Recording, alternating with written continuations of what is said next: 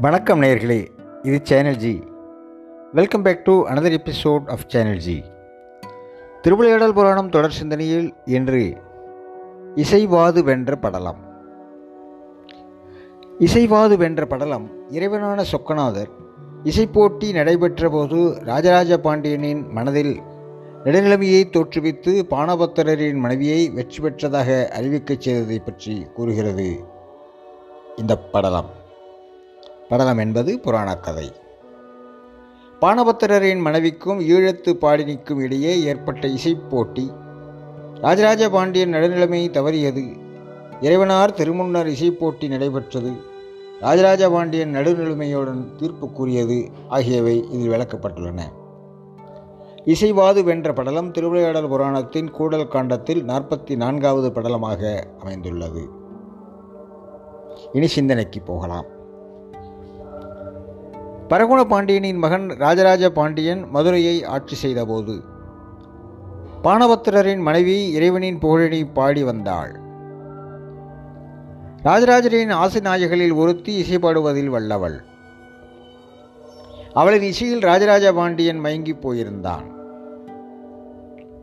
ஒரு சமயம் ராஜராஜ பாண்டியன் ஆசிநாயகிக்கு பானபத்திரரின் மனைவி மீது இசைப்பாடுவதில் பொறாமை ஏற்பட்டது.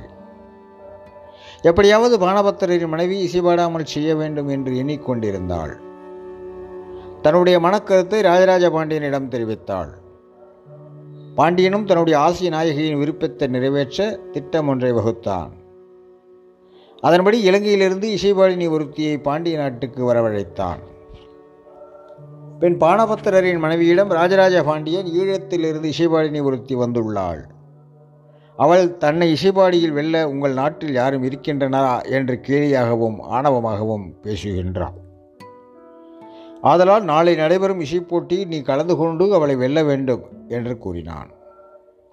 இதனை கேட்டதும் பானபத்திரரின் மனைவி ரசி சொக்கநாதரின் திருவருளால் நான் நாளை நடைபெறும் இசைப்போட்டியில் வெல்வேன் என்று கூறினாள். பின்னர் ராஜராஜ பாண்டியன் ஈழத்து பாடினியிடம் நீ நாளை நடைபெறும் போட்டியில் பானபத்திரரின் மனைவியை எதிர்த்து பாடு. நீ எவ்வாறு பாடினாலும் நீயே வெற்றி பெற்றதாக நான் அறிவிப்பேன் என்று கூறினான். மறுநாள் காலையில் அரசவையில் இசைப்போட்டி ஆரம்பமானது. இழுத்து பாடினி மிகுந்த இருமாப்புடன் ஆரவாரத்துடன் அரசவைக்கு வந்தாள். பானபத்திரரின் மனைவி அமைதியாக இசைப்போட்டி நடைபெறும் இடத்துக்கு வந்தாள்.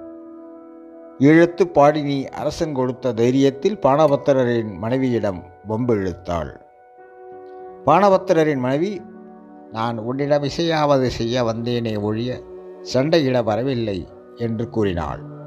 உடனே ராஜராஜ பாண்டியன் பெண்களே நீங்கள் இருவரும் சண்டையிடுவதை விட்டுவிட்டு பாடல்களை பாடுங்கள் என்று கூறி இசைப்போட்டியை தொடங்கி வைத்தான். இருவரும் இசைப்பாடல்களை தனித்தனியே பாடினர். இருவரின் பாடல்களையும் கேட்ட அவையோர் பாணபத்தரின் மனைவியின் பாடல்கள் நன்றாக இருந்ததாக கூறினர். ஆனால் ராஜராஜ பாண்டியன் ஈழத்து பாடினி வென்றாள் என்று கூறினான். இருவேறு கருத்து வந்ததால் பாண்டியன் மற்றொரு நாளுக்கு இசைப்போட்டியை ஒத்தி வைத்தான். பாண்டியன் தன்னை புகழ்ந்து பேசியதால் ஈழத்து பாடினி இருமாப்புடன் தன்னிடத்துக்குச் சென்றாள். பானபத்தரின் மனைவி சொக்கநாதரை சரணடைந்தாள். மதுரையின் மண்ணினை சுந்தர பாண்டியனாக ஆட்சி செய்த பெருமாளை ராஜராஜ பாண்டியன் நடுநிலைமை தவறி பேசுகிறான். தேவரீர் திருவருள் புரிந்து என்னுடைய துன்பத்தை போக்கி அருள வேண்டும் என்று மனமுருகி வழிபட்டாள்.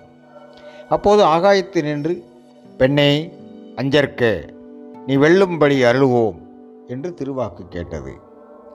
மறுநாள் பாண்டியன் அவ்விருவரையும் அவைக்கு அழைத்து போட்டியிட்டு பாடும்படி கூறினான். இருவரும் பாடினர். முதல் நாள் சொல்லியது போலவே ஈழத்து பாடினி வென்றாள் என்று பாண்டியன் கூறினான்.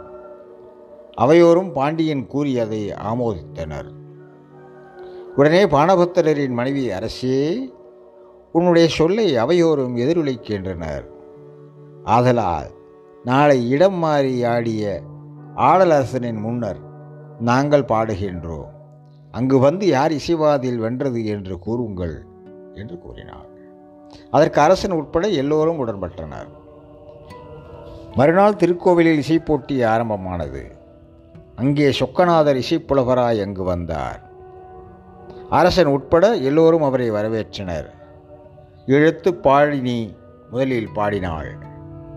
பின்னர் பானபத்திரரின் மனைவி பாடினாள். இறைவனவரின் திருவருளினால் ராஜராஜ பாண்டிய நடுநிலைமையில் இருந்து பானபத்திரரின் மனைவி வென்றதாக அறிவித்தான்.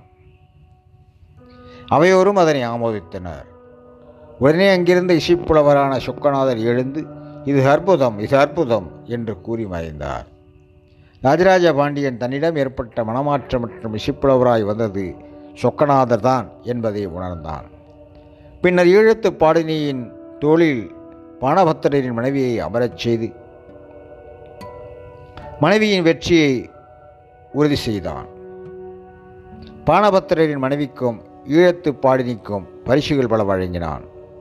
அதன்பின் ராஜராஜ பாண்டியன் சுகுணபாண்டியன் என்ற மகளை பற்றி எளிது வாழ்ந்திருந்தான்.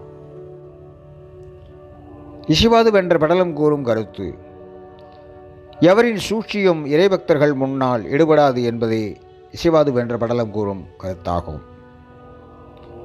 எவரின் சூழ்ச்சியும் இறைபக்தர்கள் முன்னால் எடுபடாது என்பதே இசைவாது வென்ற படலம் கூறும் கருத்தாகும். அன்பு நேயர்களே இது சேனல் ஜி உங்களுக்காக தினம் ஒரு நிகழ்ச்சி வளம் வந்து கொண்டிருக்கிறது.